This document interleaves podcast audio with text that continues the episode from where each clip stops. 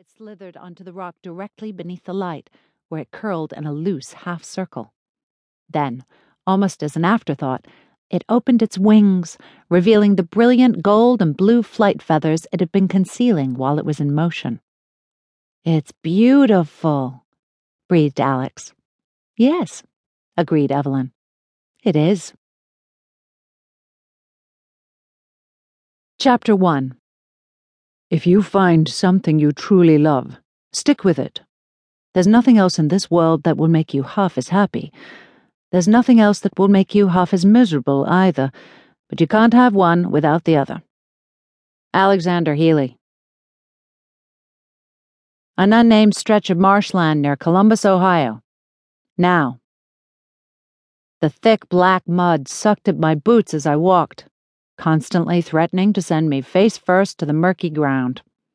If I fell, my choices would be land in brackish water harboring God only knows what, or land in mud harboring God only knows what, with the bonus of mud being harder to wash out of your hair. If I was really lucky, I might get a third option and find some quicksand to land in. At least that would be a new disgusting swamp experience, instead of a disgusting swamp experience I'd already had several times that day. Mosquitoes hummed around my head, only somewhat deterred by the rosemary oil covering my clothes and skin. I smelled like one of Mom's casseroles. Commercial mosquito repellent might have been more effective, and it definitely wouldn't have made me as hungry, but could have frightened away my actual quarry. Once again, I was sacrificing comfort for science.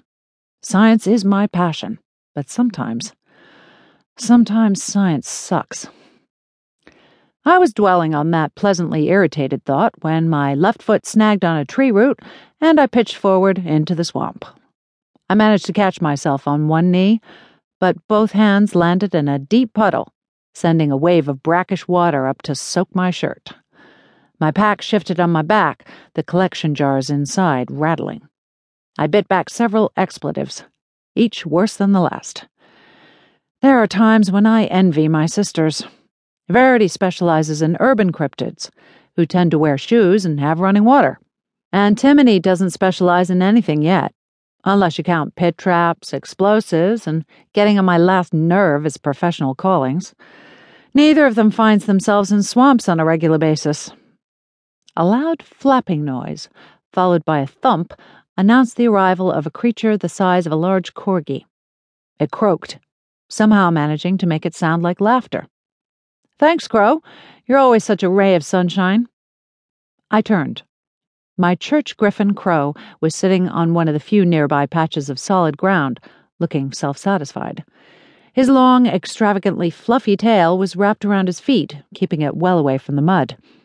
He croaked again when he saw me looking, now sounding incredibly self satisfied. Yes, yes, hello to you too. Did you find the frickens? Crow flicked his tail up, displaying the feathered frog clutched in one of his taloned forefeet. One of his claws was pressed through the tiny amphibian's skull.